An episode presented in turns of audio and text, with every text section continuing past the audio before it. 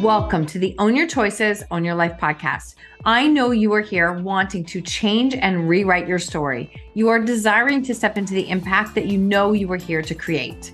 I am here to guide you with the proven tools and strategies used by myself and our speakers to support you in taking radical responsibility in your life and learning how to own your choices to change your story. My name is Marsha Vanwynsberghe. I am a storytelling business coach, master N L P trainer, speaker, podcaster, and seven times published author. My clients have found freedom and purpose from overcoming their shame stories and learning how to share them with the world. I am so grateful you are here. Let's get started.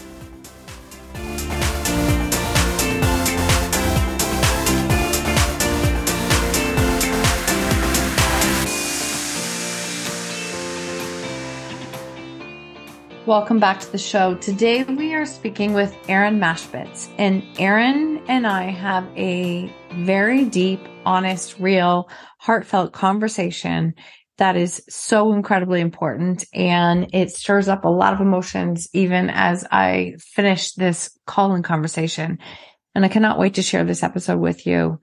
Aaron is a coach and an entrepreneur. He is a former Division One baseball player and pro wrestler.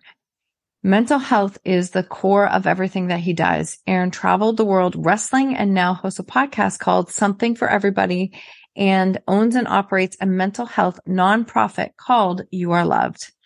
Aaron's story, how he began as a pro wrestler, which involved a lot of performing in life and in the online space. That's where it all started. And then when Aaron's sister, Rachel, died by suicide in twenty eighteen, followed by the pandemic, Aaron decided to go all in and follow his purpose to bring conversation and awareness to the topics of suicide, mental health, and offering support for many demographics, including mental health for professional wrestlers. We dive into a lot of topics on this episode, including how our identity is who we are at the core, our repeated beingness, which I love how he shared that, and how we can all do better when it comes to the conversations of mental health, how to support other people who are living and experiencing this in their close-knit circles. Aaron references a book, Tiny Habits, and the reason I think it's so powerful to share this is he talks about how we can set goals so small in our life that we can't fail. We can do better. We can all do better. And it starts by having conversations like this about mental health. And I am beyond grateful to share this conversation with you. And if you can do me a favor and share this with someone who needs to hear this message today, I and Aaron would be forever grateful. Welcome to the show today, Aaron. How are you? Uh, doing excellent. Um, I just went to the dentist. So, uh, my teeth, uh, they said are good. So I'm fired up about that. And um, I'm pumped to have this conversation with you. So, okay. I love this. Talk about icebreaker. Absolutely love this. So here's a small world. If you have listened to this podcast before, you've actually probably heard me mention Donovan, because Donovan has somebody that I interviewed almost two years ago now. And somebody who I've crossed paths with him multiple times, and he has connected me to so many different people. And so I actually, I think what happened was I heard Donovan's episode on your show, and we started having a conversation, and I realized like how powerful your story was that I knew that I wanted to be able to have you on the show. Yeah. It's just like the beautiful sort of connection of storytelling and of being vulnerable and, uh, and reaching out to people like on a whim and shooting your shot and saying, hey, I think we, I think we will gel. Like, I think we, we have a connection. And that's what happens when people put really cool stuff on the internet. Um, and are like, here you go. This is my life. This is my purpose. This is what I love. And I feel good doing it. So yeah, kudos to Donovan. I feel like I said that like last week when I was on another one of his friends' podcasts. So what a guy. What a legend. He is. His ears must be buzzing. I can't even tell you how many people we have crossed paths with because of him. So again, I'm just, I'm thrilled and I'm grateful to have you here. We're going to dive into you and your story, but you are definitely a mental health advocate. Mm. This is something that you speak and talk about, and I think is incredibly important at all times. But I just, I feel like even more so now, this is something we just need to continue having a conversation on. Yeah. I mean, mental health, for me, it's now become like probably the most important thing, just the way I, the way I define it, the way I look at it. Um, and how I see mental health is it's how you think, feel, and act, right? So it encompasses your every single day. And when I got into this work about four years ago, that's really where the story started. Um, it I, I just didn't seem that way. Anytime I heard mental health, or it was like, it always became attached with like, that person's probably really sad, or that person's depressed, or they're crazy. And those, they might be sad and they might be depressed. That's part of the mental health spectrum. That's part of being a fully expressed human. Mm-hmm. But that's not, those things just don't go hand in hand, like right away.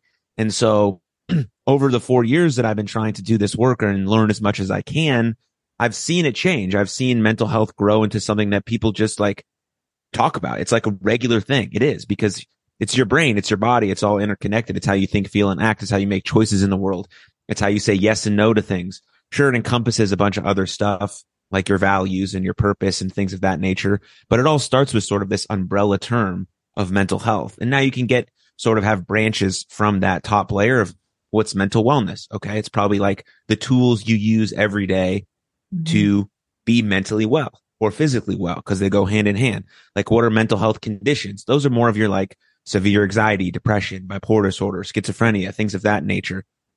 And so there has to be different words we use to describe different things, because the words we use are very, very important, especially when it comes to our mental health. And so if we can get a grasp on this definition, now you can have whatever definition you'd like, but it sort of has to come with this idea that everybody has mental health. If you only view mental health as like this, like this, like, like this sort of small population, then you're like excluding a bunch of people, and you're sort of minimizing the idea of how powerful it can be, because you think, feel, and act. Everyone listening think, feels, and acts. So we, oh, so that's why I like to think about it. That's sort of how I've learned to think about it. And it helps me sort of understand people better, because, okay, yes, me and you, Marsha, we haven't experienced the exact same life, but we've definitely experienced the same emotions. Like having a podcast can be overwhelming at times. You know how that feels. I know how that feels. Mm-hmm. Like feeling deep sadness or grief. Like I know how that feels. You know how that feels from different experiences. But there's where the common humanity lies. And there's where the thread that we can pull on to connect one another are. And so if we can think about mental health in that way, I think it brings us together. Oh, well, this is an incredible start. Honestly, that I just, everything you just said, I just, it hit me, because I think what you're saying, it just resonates so deeply with me, because I believe, you know, that we're all, we're so much more connected than mm-hmm. we think we are. And we don't have to walk the same story as somebody else to be connected to them, but we are connected by emotions and experiences and feelings and lessons and things that we've learned. And so I love how you're saying this, because a lot of people want to take mental health with one paintbrush. That's yeah. like, that's mental health. And, and it's so, there's so many different pieces and parts to it that we can't just do that.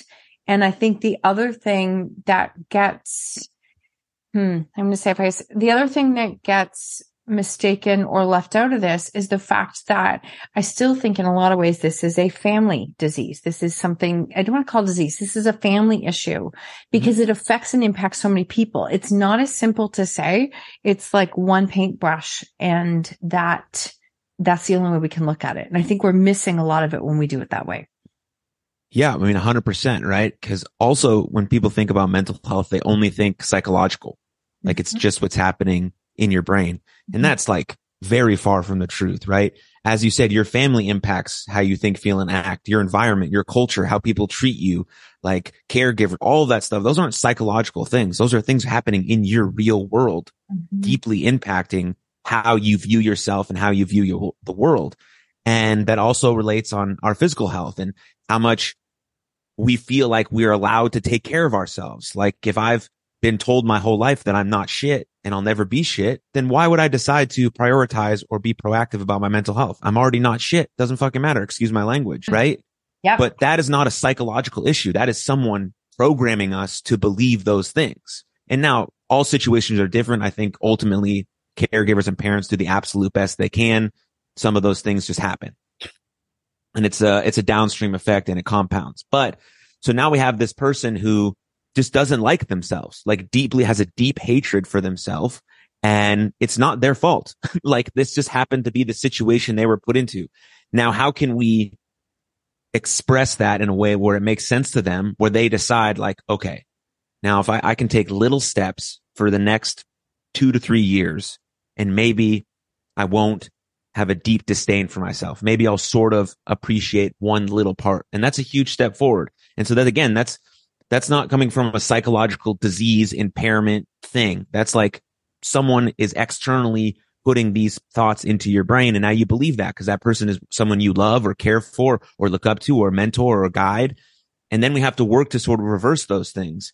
And it's cool. Mm, that's not the right word. It's, well, I don't have another word, but I'll use it. Cool to see a transition in our society where people want to talk about it, but it's not, it's not really enough to talk about it. There has to be actionable items. There have to be tools. There has to be resources available.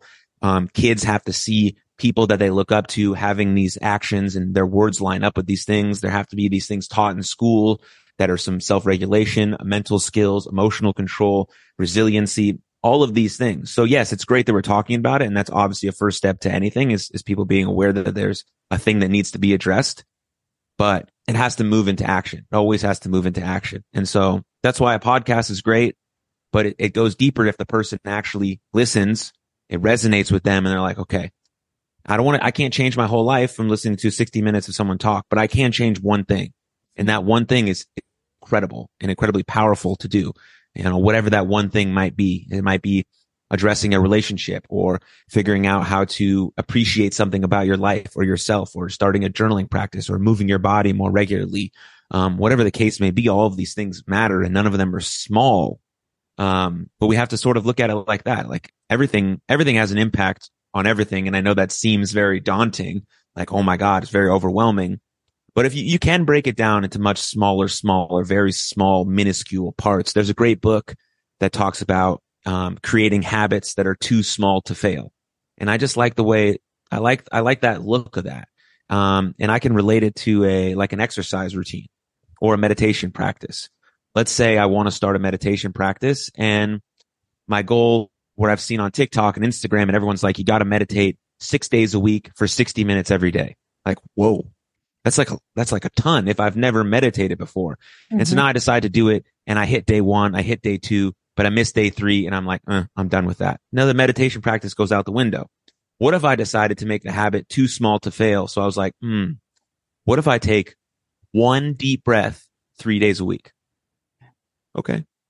That's super manageable. Mm-hmm. And maybe if you tell people that, they're like, dude, that's kind of embarrassing. Why is it embarrassing? This is my starting point. This is me. This is who I am. And I'm trying to better myself. Right. So if people think it's embarrassing, mm, let it go. Do you focus on the thing you can control, which is yourself. And so, okay. And now I feel like I'm going to take a deep breath.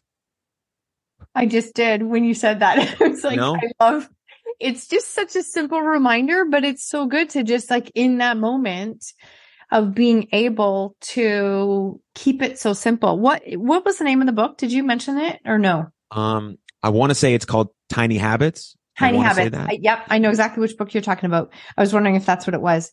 Um, I actually interviewed a, a meditation teacher last week and it was such a, such an incredible conversation. He mentioned how there's this bandwagon that if you're not doing an hour, there's no point. Right? And if you can't make time for one hour, then you need to be doing two hours. And I said to him, what do you think of that? He goes, it's absolutely ridiculous. We've got to build in habits that he didn't say it in that way, but as you're saying that are, are so they're too small to fail. He goes, you can change your body, actually your body's chemistry in two to three minutes by literally breathing. And so I love that you're saying this and these pieces that we're talking about, how important it is. Um, You've been doing this work for four years. How did you decide to go into doing this work? Yeah, that's a, that's the question. That's the big question. Yeah. Um, so I guess I'll, I'll backtrack a little bit. Um, before I got into this work, I was a full-time professional wrestler uh, under the name Jackson Stone. So in professional wrestling, I mean like W W E style wrestling. So very entertainment type. That's why I had a pretend name named Jackson Stone. Um, up until very recently, my podcast was named Jackson Talks Everybody. I've transitioned away from that. Um, now my real name is everywhere, um, which is very cool. We can talk about that as well, which I, I love to. But so I say that to say, like, my life was filled with, um, performance. That's what I was. I was an entertainer. I was a performer. Um, and Jackson Stone was a pretend movie star because I used the moniker Lights, Camera, Jackson, which I thought was pretty cool. Uh, uh anyways, so, um, I was posting. Everything I posted on social media was performative, was curated content. Like, I was barely making any money. I was barely getting by. I was trying to be an independent professional wrestler. I was living in Philadelphia, but everything I posted made it seem like I was like on top of the world because I was a performer. Um, we see that a lot now with social media and how bad it can be for your identity and all of these things. And I can touch on that also. But so that was like sort of my life. Basically, I want to put some context into that. Um, and that was, that was my, le- I mean, I dreamed of being a professional wrestler since I was thirteen. It was going to be Major League Baseball player or professional wrestler. And I've been, had the, I'm the luckiest man in the world. I've been able to pursue both dreams. So I, I just, I don't know how I got so blessed, but you know, here we are. Um, and so there I'm in two thousand eighteen, um, living with my really close friend, Wheeler Yuta, who now wrestles on national television, which is unbelievable because in two thousand eighteen, we were barely getting by, talking about our dreams and our goals. And it's like, makes me want to cry, um, to, to see him where he's at, living his dream. Um, and me as well, in the dream I never knew was possible. So then I get a phone call, um, in two thousand eighteen on a, just, you know, another random day. Um, and I got a call that my, my sister, my big sister, her name was Rachel, um, had ended, ended her own life. And my sister, Rachel, um, she was a, an incredible person. Um, she battled deeply with some very, very severe mental health conditions for a very long time, upwards of eleven years. She had severe depression. She had bipolar disorder. And by the tail end of her life, she was, she was battling with some schizophrenia as well. Mm. Um, and through all that, she graduated college uh, as an engineer. She worked at Raytheon. Um, she was my biggest supporter. She built my first couple websites. She filmed my very first professional wrestling matches. She was just, uh, Yeah, she was, we're, we're, our family is Jewish and she was very involved in the Jewish community. And she was the one that sort of pushed me to go to events and meet people and express my religion and be part of a community. And I was always like, mm, I don't want to do that. I'm busy. It's not that cool. And now all the lessons she tried to teach me, I'm like sort of learning and understanding. And, mm-hmm. um, you know, I used to, I have a nonprofit. It's called You Are Loved. It's based off her. But when she was alive and I was in high school, I used to say, I hate everyone. And it's a very weird thing to say. I just didn't want to let people in. I didn't want to get to know people. Um, and so I just used that as a cover. So I didn't have very many friends in high school. She was my friend. Um, and just, she was such an open person and loving, giving, kind person. Um, and so all of those things she tried to teach me when she was alive, sadly, I missed them. But now, you know, when something like that happens in your life, you, you reevaluate everything. You reevaluate what's important, what's not important, what do I actually want to do? Um, and so my, my heart was torn in professional wrestling because I just, I felt like I couldn't, I, I just like, I was like feeling I was getting like ripped apart inside, having to perform on social media, and started posting about mental health and then had to go to shows and be the villain and like do all these things, like, and just like was like, I feel like I had to throw up every time. And it was like, yeah. I can't imagine what it felt like inside. Like that yeah. must have been such a, like, like a tearing apart. You've got two mm-hmm. identities that are trying to fight to stay alive. And you're also trying to grieve and right. go through the process of losing your sister. So like that, thank you for sharing that. Cause that must have been a very difficult time. Yeah. And, and for the first couple months, because on one end, I, I needed professional wrestling, um, because my sister died at the very, uh, on September third of two thousand eighteen. And I had a professional wrestling match booked for the end of the month. And this was like a big match for me, something I'd really worked hard for. And it was against my roommate, Wheeler Yuta, who I said uh, earlier, who's someone I love deeply. He's the first person I shared this information with. So we just had a, we just have a bond that's like, I, I don't know, you just can't explain something yeah. like that. And like, and also it's like, you think about the person who receives that information for the first time and like, what are they meant to do with that? That's like so heavy. What are they meant to say? And he was just, he was just there, man. Like, we didn't have any magic words, but he was, he was there. And we had this match scheduled for the end of the month. And I was like, I don't want to, I don't know if I want to do it. I, but I thought about it, and he, t- we talked about it. It's like, it got me to the gym every day. It got me to the gym every day. I got to do something. I had something to work for, to, to look forward to, to like literally stay alive for. Um, and then after having that match, I, I wanted to fight this thing inside of me with pro wrestling. Like, I have to keep doing this because this is the only thing that's keeping me going. But it's also the one thing that's like tearing me up inside and not making me feel like a real person that I can express my grief or my sadness or talk about this stuff online, because I wanted to, because I had a decent following through pro wrestling. It didn't matter if I had a following or not. I was going to share it. And so it took me a while to figure it out, but eventually I sort of dropped everything about my character and just was going by Jackson Stone. But everyone knew my story. I started sharing videos online. That's when sort of You Are Loved blossomed uh, into like a t-shirt and short videos and all of this stuff. And then I started learning everything I could about, about mental health, about why it was important, and um, started figuring out my grief and started coming to terms with really some really challenging emotions that happen for suicide loss survivors. Um, so, yeah. Thank you for sharing all of that. I know that this topic, this conversation is going to hit a lot of people, because when I think of taboo topics, which is what a lot of topics that we talk about on the show, unfortunately, suicide is, is, is up there. And we recently went through, only the last few weeks, um, losing a friend who did die by suicide. And I, it has been a whirlwind of emotions of trying to, you know, what do we do? How do we, how do we process this? How do we share? And my, I have a second podcast, and we decided to do a podcast sharing, talking about her specifically. Her name was Amber, and also sharing about suicide and how can we open some dialogue and conversation about it. I, I'm still blown away by the response we're getting back, but it's also opening up the doors of people saying, I don't know how to process this. I'm feeling anger. I'm feeling frustration. I'm feeling like I failed. I feel like, you know, and then that's not even bringing in the comments from other people. And that's a hard thing to process. So I just wanted to share that, because if, is there anything that comes to mind that you can share that might support some of the listeners in like what some of those early stages were like for you? Well, I, I feel like my situation was a bit different than most people who die by suicide, because we knew my sister was struggling. Mm-hmm. Um, and there were suicide attempts. There was hospitalizations. There was all sorts of things. And we were doing the best like we could. My parents were doing the best they could. She was on medication. She was seeing a psychiatrist, a psychologist, and she was, she happened to be living with them at the time. And they go on a trip for, for Labor Day. I think that's September, right? Yeah. Um, and, um, that's when she decided to do it. And so for, For me, the hardest emotion that I had to come to terms with was a sense of relief. Yeah. I did not want to say out loud that I was somewhat relieved that my sister was not alive anymore. So, because how, how could I think that? Like, relieved?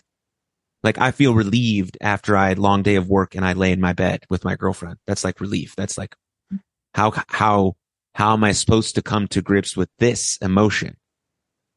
Like, but there, but then you, I'm in a support group. I've been in a support group for a long time with suicide loss survivors. And that's how I work through these things. I heard someone else say it who was like six or seven years in their journey. And I was like a year into my journey at this point. And like, I, I felt a sense of relief, and it took me a long time to talk about that. And I had to, I had to really sit with that for, for a while. Um, cause there wasn't, there's some bit of anger, but not a ton of anger. Yeah. Um, I had a really good relationship with my sister, so I don't feel like we left anything unsaid. So that's like, I, I don't know how else. That's like, that's, that's amazing. There's some guilt there, right? I could have visited her more. I could have done this more, right? There's a little bit of shame, shame about my current life. Like, why am I so happy now when she was so miserable? Like, how am I allowed to do that? So that one comes up a lot. But the relief one is like, well, now I don't have to like sit every day of my life twenty-four seven and worry about this person when I'm living across the country trying to chase a dream. But in the back of my mind, I'm like, is my sister okay? Like, yeah. What's happening? You know? And so that was tough. And so I say to anyone who is a suicide loss survivor or dealing with anything suicide related, you have to just, you have to face it head on. I know it sounds like that's like, like, duh, but it's really fucking hard, but you have to make that choice to just, to do it and to hear other people who are doing the same thing that you've done. And like, I'm four years in, and like a week ago, I was driving to my baseball game to coach my kids, and I just started crying. And it wasn't like a sad cry. It was like, like, wow, this is like, like, I feel like this is my life and this is cool. And like, I feel like my sister is proud and she's like guiding me in this direction. Her favorite artist was Mandy Moore for some reason. Uh, mm-hmm. And so anytime that just pops on, I'm like, this is a good, it's going to be a good day. You know? And yeah. So you just got to come to terms with that and, and be, and be okay feeling like shit sometimes. Um, and feeling like this thing, oh, like random things are just going to remind you of that person. And it's at, at first it'll be like, oh, this is awful. I feel sad. I can't express this stuff. I got to be like, I got to be tough. No, it's like be like, be, yes, there's a certain time and place. Like maybe you're at work or you're in a big meeting or things like that. Yes, of course, time and place for everything. But when you have a moment to yourself, you have to, you have to come to grips with the really tough emotions. If you had a conversation with that person that was left unsaid, you have to deal with that. Like it's, you can't change it now, but you can change how you view it and how you perceive it and how you view yourself going forward. You can move forward with this and change the relationships you currently have. If that one wasn't the best, or you didn't do the best you could, or they said something to you at the tail end that makes you hate them, right? All of these things. Like, and then how do you view your relationships in your current life? That's what changed for me the most. Like, how do I tell the people that I love every single day that I love them? Like at a nauseatingly lot level, like where they're sort of annoyed about it. Like, but it's true because like the last time could be the last time. Mm-hmm. And like, that's, that might be a sobering thing, but it is the truth. And instead of that, allowing that, allowing that fact to sort of, um, like, like keep you down and shy you away from going for it. Like you got to step into the arena and know that every relationship you have is going to end at some point, whether through death or heartbreak, but it's all worth it when you have it. It's all worth it. And that's the only way to live, I think. Um, it's to just lean in and go for it and be awkward, brave, and kind, as our friend Brené Brown would say. Um, so that's what I learned. Oh, thank you for sharing all of that. That really, there was a lot of things that you said there that hit me in so many ways. And I feel like, like you have so much conviction in your voice and your message and what you're sharing. And I have no doubt you're being guided. I have no doubt you're being like, she is just there with you. And I, I think that again, these are tough conversations to have. I think it's incredibly important. And I love seeing more men having these conversations. I do. I really do, because I think that, you know, in this case, it's, for example, like as I looked around the room, you could see some of the men really in a space of like trying to process, trying to, and I'm thinking, God, I just, please don't do it alone. Please don't do it alone, because it's a lot to process when you're losing someone anyways. And when you said relief, that hit me personally, because this has been something that has, um, hit us close to home on a number of occasions. And there is a sense of relief when you watch somebody who has literally been battling for, for years. Mm-hmm. And I, I often think, you know, it's easy. Judgment's the easiest thing to do, but we have no idea what someone's walking through every single day.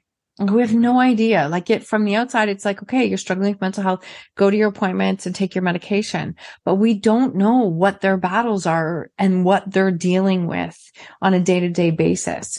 And I think that's a piece of humanity that's really important for us to be able to at least step in and recognize that we don't know what their battles are, and how can we be a source of support, and also just, you know, recognize that sometimes choices are outside of our control.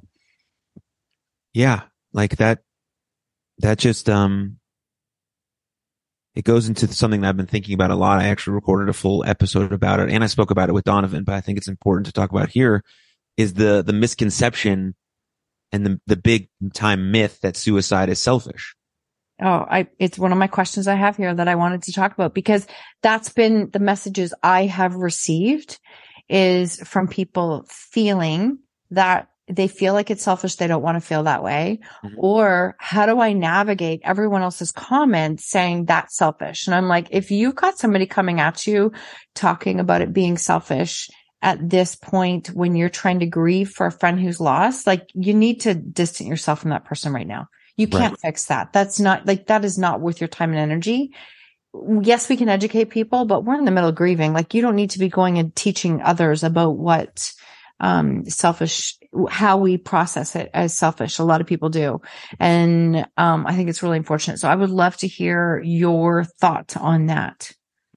Yeah, it's like, I get why people say it, right? It's mm-hmm. super plausible. It makes sense, right? This person who majority of the time had people that loved them, um, mm-hmm. had a, a good or fine or a life, whatever you want to call it. So why would they, why would they do that, right? Because the wreckage that you leave after suicide is very deep, right? The people that are still alive struggle for the rest of their life. Mm-hmm. And so it's a plausible thing.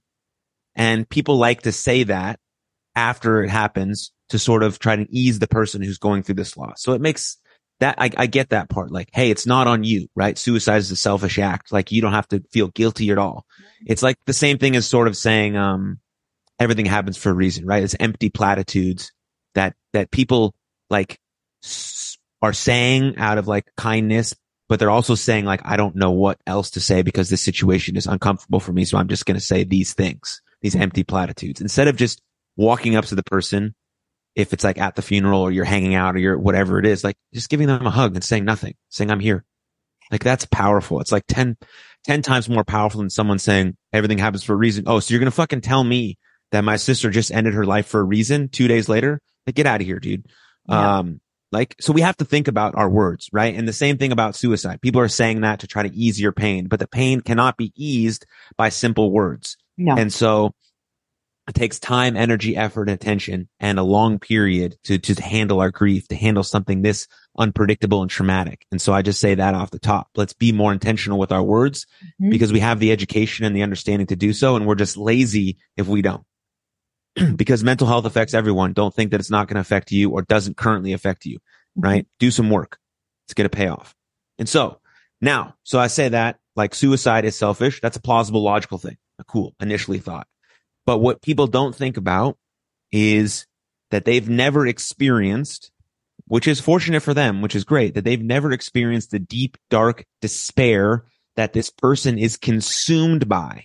Yeah. Okay. They, this person is literally deteriorating from the inside out while pretending to be okay and not letting it show to anyone. Even if you have a psychiatrist or a therapist or a medication, yes, you go to that person, you do your routine, but on the inside, you're still feeling like absolute garbage. And there's a consumption of darkness that comes over you that when people use that suicide as selfish phrase, do not understand.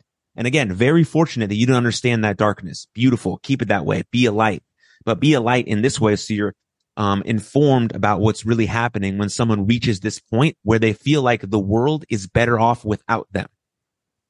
And normally, when people get to this point, they don't want to actually die per se. They just want this pain to not be this way. They they have no other options. They're doing everything they possibly can. Or this is a very young person and they've went through the first experience in their life that's really hard and they don't know how to how to handle it.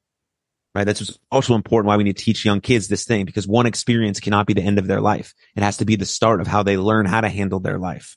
And so now this person feels like they have no way out. They have absolutely no way out. And they're, again, consumed by this dark cloud of despair and they're deteriorating. So at this point, they are not thinking about anyone that they love. They're not thinking about the beautiful lunch they had. They're not thinking about a test they have tomorrow. They're not thinking about their mom and dad that might be in the room next door. They're not thinking about their boyfriend they just got off the call with. They're not thinking about the dog that might be sitting down next to them. They're not thinking about any of those things. Those things are not even close to their mind. They're only thinking about this fucking sucks. And how do I make this thing stop? And so for you to sit there and claim that their act is selfish is inaccurate. It's false. And it's a lazy take. And I don't appreciate it, because people um, who've died by suicide deserve much more respect than you're giving them. And if you never get to that point in your life where you're consumed by that darkness, again, wonderful. That's beautiful. And I, I'm very happy for you. Um, but you have to, you have to change the way you look at it. You have to change the way you look at it, because potentially someone in your life might be feeling that way, and they might make a call in that moment saying, how can you help me? And you're like, dude, just snap out of it. You'll be fine. Hmm? Mm-hmm. Snap out of it? Cool. So Mabel's going to come and she's going to snap out of it, right? It's fine. Like if, if that was the case, then we wouldn't need therapists. We wouldn't need these conversations. We wouldn't need people checking on, in on each other. We wouldn't need like the intense education that our young people need about this conversation, because people are dying. Mm-hmm. It's not that it's just like affecting people. They're sad. They don't want to work. They're dying. They're dying, and they're dying by their own hands. And we have to, we have to do something about it. And it starts with taking a personal responsibility for it, because suicide prevention is everyone's responsibility, because everyone has people in their life that they talk to. And we have to have intentional conversations about these things and direct conversations about these things. And you can't just throw out these random words that make people feel way worse than they already do about their situation. And so. Oh, I love what you just said there. I mean, oh my gosh, like you were just. You're bringing so much intention and fire to this topic, and I love it. I am so grateful to have you here at this time. Um, there's so many things that you're saying there. Yes, it's everyone's responsibility. There's so much that we can contribute and support each other. And when one of the questions I was going to ask was about this comment of being selfish, or how can we do better? And I think that you hit something there that, you know, if you don't know what to say, like, I, I recognize sometimes it's really awkward. You don't know what to say. How do you go up one hundred percent to a parent who's just lost their child and say, you know, I'm sorry. Everyone's saying I'm sorry. But when you recognize that if you don't know what to say, sometimes a hug can speak volumes. Like just, don't, yeah. don't say things that, and uh, this has just been really, it's hit personal. I've had so many different conversations over the last two weeks. With people saying, I don't know what to do with people saying that I was selfish, or I didn't do enough, or if you knew this person was struggling, why would you not reach out more? And I'm like, honestly, you got to put some boundaries up right now, because you are grieving and you are allowed to grieve and you're allowed to feel all these things. So if you're listening to this, please know that you don't have to know exactly everything to say. And I, you can be so much more powerful and supportive by saying less. Mm-hmm. Yeah. Yeah. There's a there's a company that I speak for called Active Minds, and they have a statement. It says, you don't have to be an expert to help. You just have to be there. And it's true, yeah. Right? Um, and people might be thinking right now, like, okay, if if this person's at this point and they're in this dark place, how do we do anything about that? Well, the point is that we have to be more proactive about it so people don't reach this point. Mm-hmm. Because we can do a better job about it. We can do a better job in the weeks, months, years leading up to potentially where they get to this point. And now I think, like my sister, some people just have a serious mental health condition, an illness, cancer, and it just their, their life, whatever. I, I haven't fully really understood all of that yet, but I think that might have a play into it. But if we're talking about one moment, an experience, a situation, Um, things like that, where people just sort of make this permanent decision based on some temporary factors, then the conversations leading up, the way we treat people, how proactive we are, the skills we've learned, the conversations we've had, all of these things matter. Um, and then maybe right before the point they get to that place where they are consumed by it, they reach out, or they send a text message, or they go for a walk, or they Uh, they do a few jumping jacks, whatever, to get their just body moving, going out of their own head, or they go take their dog for a walk, something, right? There has to be something. And so we can do things about it. So I don't want to make it seem like there's no way out. There is a way out. We just have to come to terms with the worst part of it first, where it ultimately is, and how we can backtrack from there and be a proactive society, not a reactive mental health crisis society. Wow. I honestly, the whole conversation is blowing me away. And I'm so grateful that, again, you're here having this conversation. So as you started to create change and shift from performer into, no, I think this is actually the work that I meant to do. Mm-hmm. What did that transition look like? And what do you do now to continue to um, share and support this story and message on mental health? The the transition was like, it was difficult in a, in a way, because I started posting about mental health, started posting about my sister and my feelings. And at the time, right, I was a full-time professional wrestler. And in that business, you're supposed to be a tough, macho, yeah, you know, beat up type. And I was a villain, right? So I had to beat up people, like, you know, pretend, right? Whatever. Um, uh, and so I got a bunch of messages from people that I was working for, promoters, saying, um, they call me Jackson because I don't know if they knew my real name. So, Jackson, we just, we can't have you posted about this stuff. You just, you don't look tough and our fans aren't going to buy into you anymore. Okay. Fair enough. Um, like for some reason, I just knew that, okay, that's like, I don't want to work for those people anymore. Um, and I was like very sure about my wrestling ability. Like I turned down a job with W W E because I didn't want them controlling my life. Mm-hmm. So I, I was, I've always been this person who wants to be like, have autonomy and control over what I say and how I say it and who I do it with. Um, and so I was like, fine, I like don't have to work for those. But that was an interesting thing because I had never dealt with that in a sense, because I'd always been in sports my whole life. So I was always viewed as like a macho, tough, like I'm, I'm a big guy. I'm six two, two hundred twenty pounds. So people viewed me in that manner. And I've never, enc- that was the first time I encountered someone saying that I would be weak for talking about these things. And so I, I, I had to think about that a lot. And then I started seeing more about it. And you know, you see a lot about it in today's society. I'm very interested in young boys and masculinity and how we can grow and develop that trait um, into strong males, strong male role models, all of those things. And we can touch on that in a bit after. But, um, and so, yeah, that, that sort of period there was very hard. And then I just transitioned into myself again, using my fake name. Um, but really where it all started to alter was I moved back to Dallas, where I'm originally from, and I live now currently. Um, full-time professional wrestler, and COVID hits. Okay. So you can't really wrestle in front of no fans. No. So, uh, in an instant, I had no job. Mm-hmm.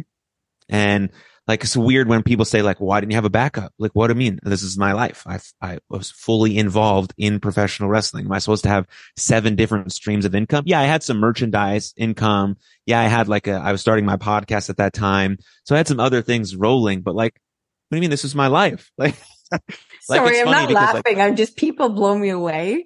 It's hilarious. Yeah. yeah. I heard the same thing with people who work like, like really hard nine to fives. People lost their job and couldn't pay their bills. People were like, well, why didn't you have a second job? Why didn't you have a backup plan? Oh, you knew the whole world was going to get shut down? Mm, my fault. I didn't know. Didn't know you're the Oracle. I was like, you know, sorry, but I was, I was in your boat in a sense. My job was gone, twenty-eight years gone, didn't come back. And really? It was like, okay, um, I'm turning fifty and I guess I'm just going to figure it out because it's gone. And it was like, and again, so many people like it's, you, you couldn't have predicted that. There's no way. It was just gone. Right. Yeah. So, yeah. So I am, um, I, I didn't really know what to do, but I knew in the back of my mind that I wanted to do all of the things that I was sort of doing on the side. Like I had You Are Loved, I had my podcast, I had speaking engagements, and I had coaching. I was like, I know I want to go into these full throttle. I just don't know when. Okay. So lost my job as a pro wrestler because you can't wrestle in front of no fans. I took a job at Walmart just to make sure I could feed myself and pay for my mortgage. Mm-hmm. And driving, I had to drive forty-five minutes to and from work every day, and I worked a ten hour shift. And so in that moment, for three straight months, I thought, I thought about exactly where I wanted to take my life and exactly how I want to make it work. And then after that, I made, I made You Are Loved, uh, an official nonprofit. Um, I went deep on my podcast trying to, I was altering it. This is kind of funny. And initially my podcast was, um, like a spin off of my wrestling character. So say I had you on my podcast, Marsha. The the podcast would be me asking you questions about me so you could talk about me the whole time. Oh, sorry. I just I I understand what you're saying. And it's just like, it's what a change when you look at yourself. You must almost not recognize that person, because I'm listening to you and connected to you right now. And I'm like, I can't even see you as that person. Um. So, yeah. Hilarious. Yeah. It was like, uh, initially I was like, oh, that's a pretty good idea. And it was like fun for a couple episodes. And then I was like, I just want to have conversations with my friends, like real ones. Mm-hmm. Um, and so figuring out how to do that. Okay. I'm going to do a real conversation. I'm going to talk about mental health. I'm talking about personal development. I'm going to share people's stories. Um, I'm going to try to make You Are Loved something important. I want to do work in professional wrestling for the mental health of professional wrestlers, because the identity crisis is extremely, extremely challenging in professional wrestling. Um, and what I went through trying to talk about it. And then I started doing coaching, and then I wanted to do speaking engagements because I love being in front of a peep, in front of people, in front of a crowd, because that's what wrestling was. I love that. So I wanted to do that with speaking. And so that's, that's where, that's where my life is now. Um, that's sort of what I do.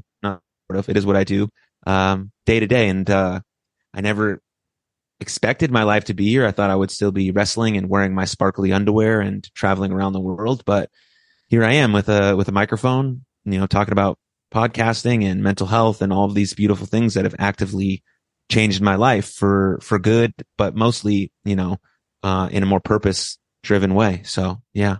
Yeah. Oh, thank you for sharing all that, because um I mean, I'm grateful. Again, I'm just grateful because we need more and more people speaking and sharing. And when it affects us personally, it's, I feel like we're being guided to speak about it if we feel called to, because we've lived it. I don't think that, like, I, I really think that, especially in this time of online coaching and all these things that are out there, like, there are times I look at it and think, if you haven't lived it or walked it, it's, it, you should not be in that area. Like, you need to be, you've lived it, you've experienced it, you have so much that you can offer and support others. So I love that you're doing it. And I want to take that conversation, because one of my questions was going to be mental health and professional wrestling, mental health and boys, and any, anything that you want to share or the experience there, because all I could think was exactly what you said with professional wrestling. It's like being a persona. It's not, it's not real. And so then it can get to be really hard to figure out, wait, what am I feeling? Is that me? Is that because I'm trying to be someone else? Is that actually me? Like, what am I going through? Right. Yeah. It's, it's very similar to social media, just in a very, very amplified way. Okay. And so most of the time with professional wrestlers, the reason you get into professional wrestling is because you love it. And it's what you dreamed about doing since you were like three. And for some reason, professional wrestling and being a fan of professional wrestling is like deemed like a weird thing.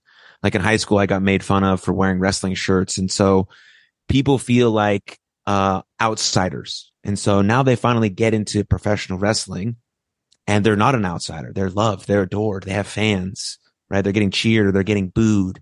And it's like this feeling of belonging like they've never felt before in their whole life. And so then you're doing shows Thursday, Friday, Saturday, and Sunday, and that's who you are. You're turning it on all the way for the fans, the car ride, the promos, the videos. And now on Monday, you got to go to work, and your boss says, hey, uh, Jim, you need to take out the trash. And you're like, I'm not taking out the trash. I'm a freaking world champion. one hundred twenty people were just screaming my name yesterday, you know, and we get confused about who we really are. Yeah. Because one, yeah, it's kind of funny. Yeah. Because, it was good though. It was a great analogy. um, because on one end, we haven't sorted out who we really are before we became a professional wrestler, mm-hmm. right? We didn't have an identity before that. Um, and I, and I define identity as like repeated beingness. So who are you being? How are you showing up? Not what job you have.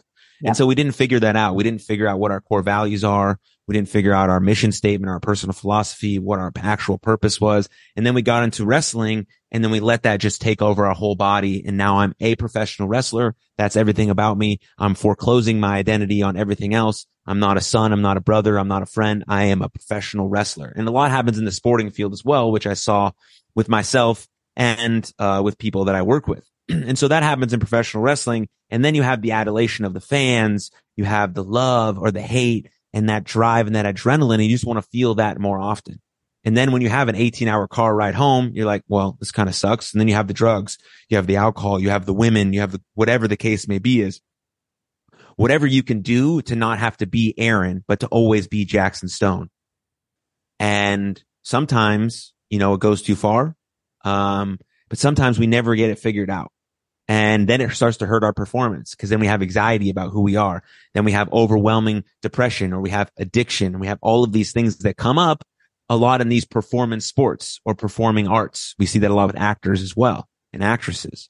And so what I'm trying to do with You Are Loved in professional wrestling is just offer resources, resources, support structures, um, things that people can go to. We have monthly support groups led by um, licensed therapists who also are in professional wrestling, so they know both ideas. We have a Facebook community. We do monthly webinars. Um, so just giving a place to, for people to go, to feel seen and heard and connected by other people who know what they're dealing with, and also to have actionable tools and resources they can use on the road. So instead of resulting to the, or resorting to the thing that they used to do, which could have been drugs, alcohol, whatever, they have maybe a set of skills or tools or an app that they can use that allows them to sort of get within themselves, find their body, find who they really are, and know that these performers, yes, I am both of these people, but I'm really this person. I just turn it on a little extra to do the performance. Um, and so trying to teach people that, young people, like eighteen, nineteen year old wrestlers who just like are in love with the business. Um, and I get it. I was, I was there. I was Jackson Stone for a while. Like, I didn't change my social media handles until like two months ago. And I had been retired for nine months because I didn't know who I was. I didn't know if people were going to leave me because of my, because of my real name. I didn't know if people were going to stop listening to my podcast. I didn't know if I didn't know anything, but I, I mean, you know, it's a fear, but we have to get over that stuff. And so teaching people that early on in their career, just giving them a place to go, uh, is super important for me with my work there in professional wrestling. Mm, thank you for sharing that. And now I know why I had a hard time finding you in the beginning, because I heard the podcast, then I went back and looked, and I'm like, we, where, where did it go? And it was because I was getting the names mixed up. So like, that's fairly recent, like only in very, the last couple months. Wow. Yes. Okay. Yeah. Very, um, very, very recent. Wow. Are you surprised by how, and I'm just making an assumption here, how How many other wrestlers are like, yes, this is actually something that I do need support with? Like, are you, are you, it's, here's the thing. You've opened up the door of conversation, and now all of a sudden, I think you're starting to normalize some of these conversations, which I think is incredible. How has the response been? Like, everyone knows that they need these resources. Um, and people are very receptive to the idea of having them available, but the support groups don't get a lot of, uh, participation because there's no, there's no monetary buy-in. Um, and that's something that I, I've been trying to work through, like, cause I want to make them accessible and available for everyone, which means that they're free. But if they're free, are they really valuable? Okay, how much should I charge? Because most professional wrestlers on the independent scene aren't making millions of dollars. Um, and so I've, I've been sort of working, I've been talking to other therapists that sort of run groups and things like that. And they say they struggle with this thing as well. So like, overall, people like love the idea. Like, yeah, this is great. This is awesome. But the next step after that hasn't been, like, it's been pretty good, but it hasn't been amazing.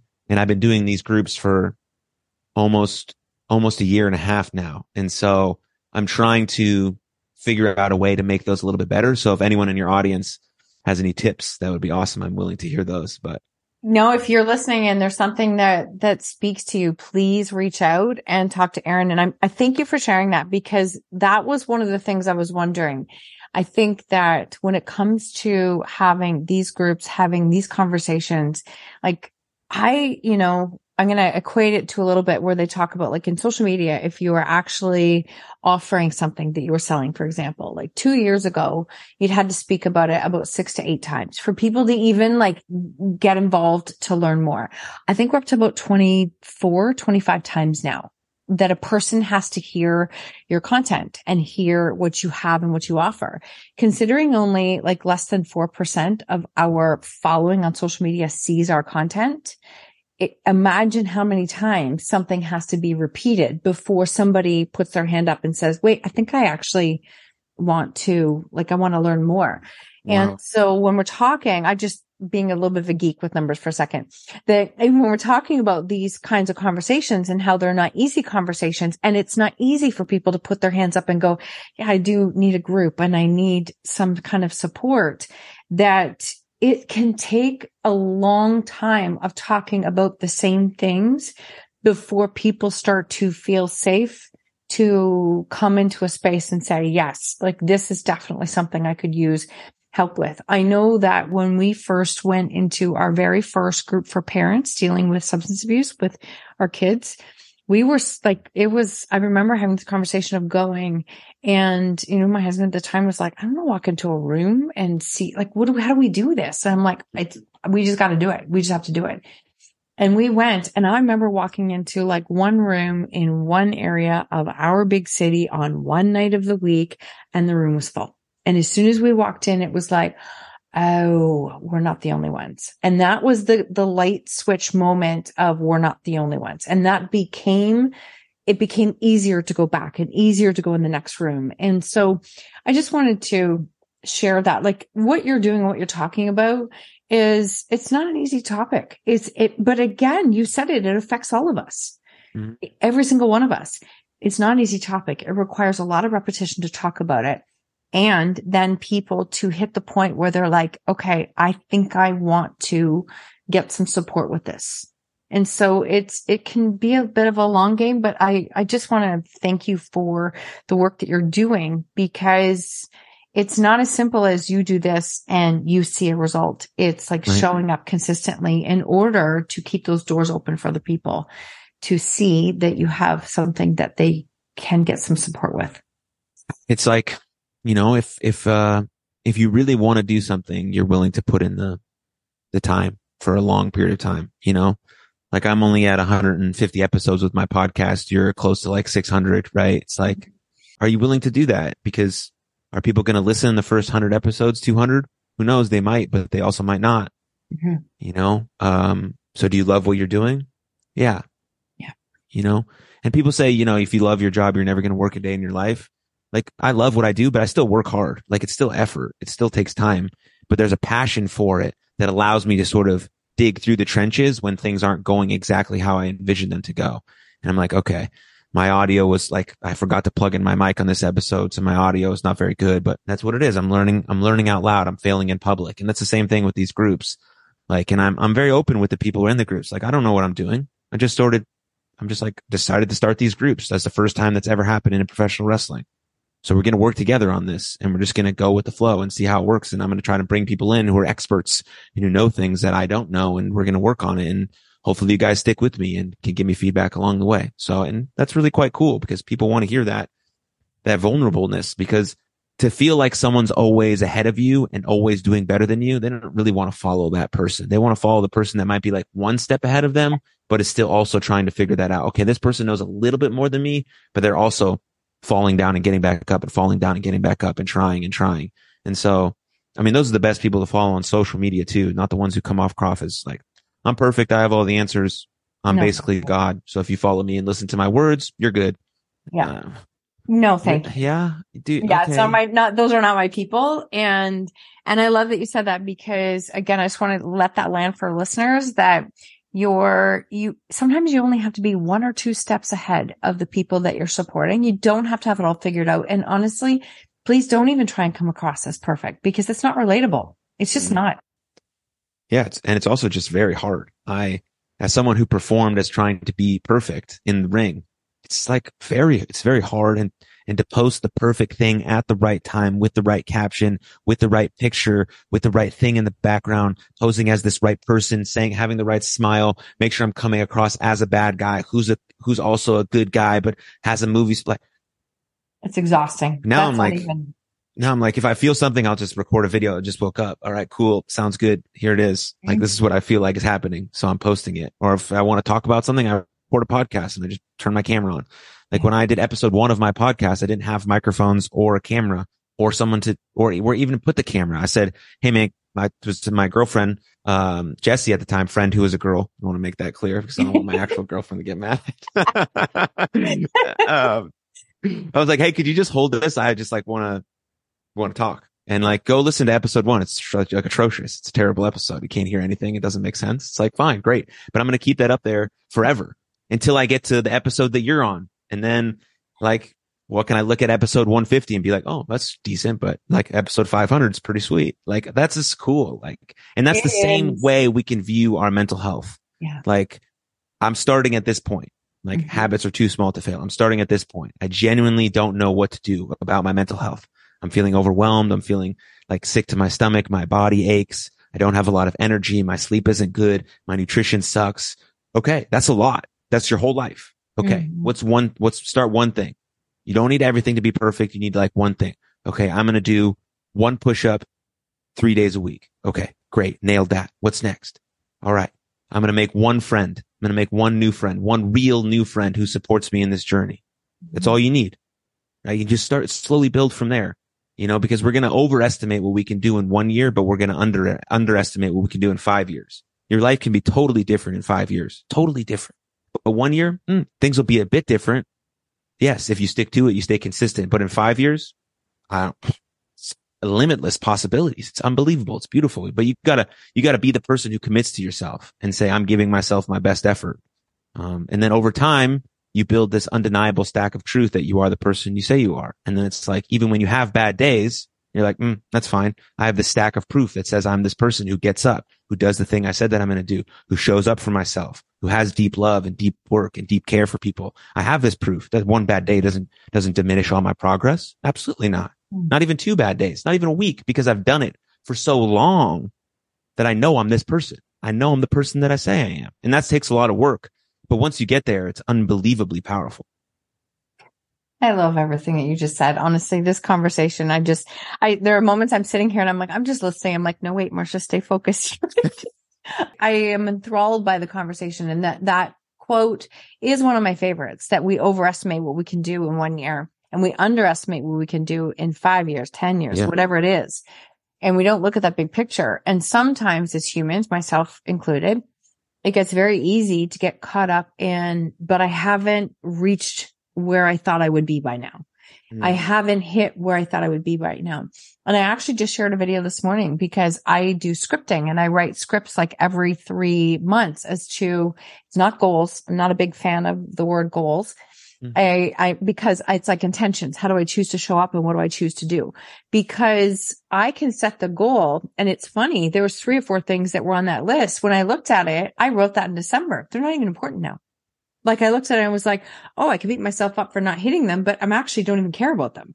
But what can I celebrate is the, how have I shown up in the hard times? What have I done consistently? How have I shown up for myself? And I think we miss those little wins for ourselves that can add up. So I love how even bringing it back to what you said in the beginning is tying it to those tiny habits so that you can't fail. Like you literally are just, you stack them and you keep stacking those wins and eventually that adds up. But I just want to share that. For some reason, I felt called to share that part with you. No, thank you. Yes. Amazing. Um, so your podcast, what is it oh, called? Yeah. It's called Something for Everybody. Um, reason behind that is that I, one of my catchphrases as a professional wrestler was Jackson Stone, everybody. I don't know. I thought it was cool. Uh, and then I called my other, my previous name of the podcast was Jackson Talks Everybody. And then I, I created a clothing brand called For Everybody. Um, and so everybody's sort of just part of the deal. Um, yeah, a lot of people say that if it's for everybody, that means it's for nobody, but I don't believe that to be true. I think if it's for everybody, there's a little nugget of wisdom that can be in there for anyone. Um, so then I transitioned the name to, to Something for Everybody, maybe ten episodes ago, potentially, maybe a little bit more. Um, yeah. So that's my podcast. Um, I do a couple episodes a week and, uh, yes, it's pretty cool. Beautiful. I love it. So the best way to connect and send people in your direction, I'll make sure everything is in the show notes, but where is the best place for people to connect, follow you and find your work? Yeah, everything is at Aaron Machbitz dot com. Um, you can find links to You Are Loved there, which is my nonprofit. You could find a link to my podcast, uh, my newsletter, some coaching, social media handles are, are under the same name. But yeah, that's probably the, the, the, the one-stop shop. Amazing. Thank you so much for everything that you have shared today and so much heart behind everything that you do. And you can see and feel that your sister is a big part of what you're doing. And I thank you for like, you're helping her story to continue to live on, right? Like you're helping, you know, her purpose and her mission. You are really bringing light to these conversations. And I thank you so much for everything that you're doing. And I have one more question for you. All right. It is what lesson in life are you most grateful for? Mm. I think it's the the preciousness and the fragility of life is the biggest lesson I've learned. Definitely. Like, I, I never used to think about like death as much as I think about it now. Like in two thousand sixteen, my grandpa passed away, but that didn't change my life. He was old, right? I knew that people died. I knew that people passed on at a time, whatever that may be. But then someone you don't even think about dying, even though I knew my sister was struggling, right? And I knew she had all these things, and it could, there was that the relief and the thing in the back of my head all the time. And I, all, even that, like, and then you just, and then it happens. And then you never, ever get to touch or feel or be with that person ever again in like a real, in the physical world. Now I feel like I'm with my sister at certain times.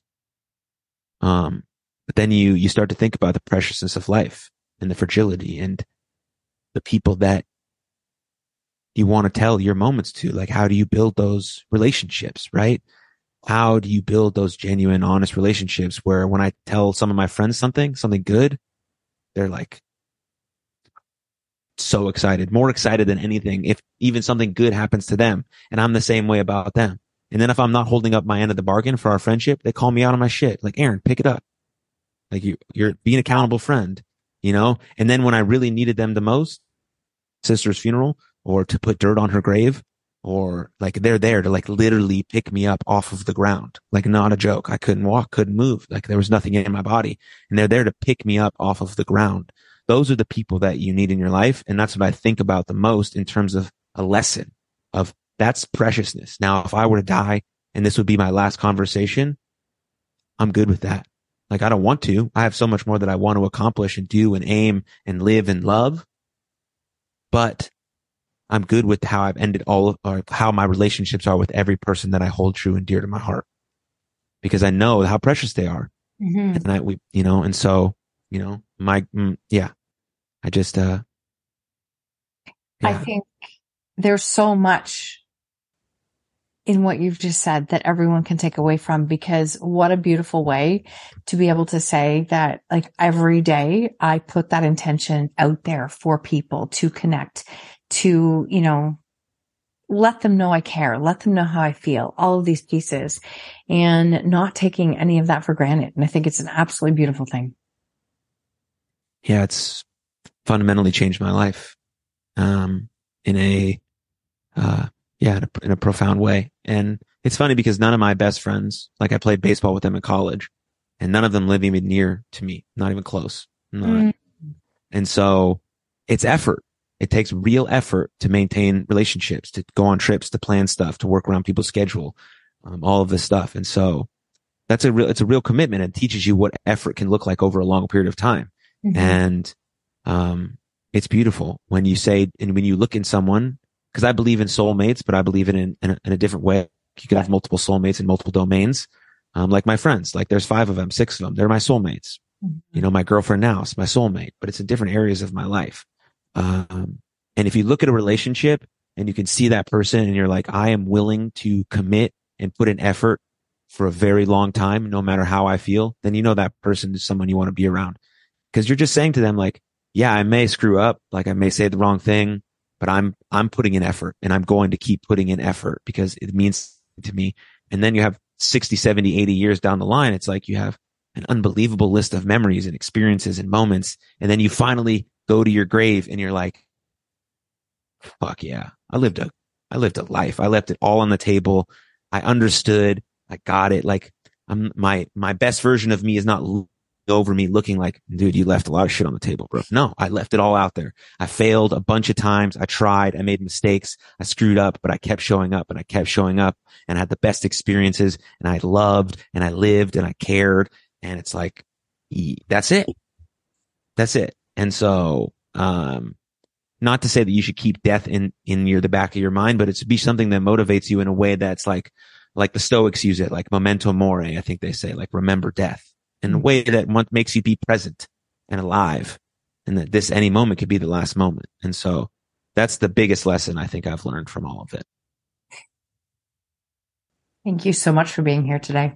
Honestly, Thanks. You blew me away. I cannot wait to have more conversations. Yeah. Thank you for having me. I appreciate the space. And I, I want to have you on my podcast so I can hear your, all your wisdom, because I talked most of the time today. Well, you're supposed to. You're supposed yeah. to. You're supposed to. And honestly, I just, there's so much nuggets in every single thing that you have shared, honestly. And I just, I'm grateful our paths have crossed. Me too. Me too. Thank you. I appreciate you.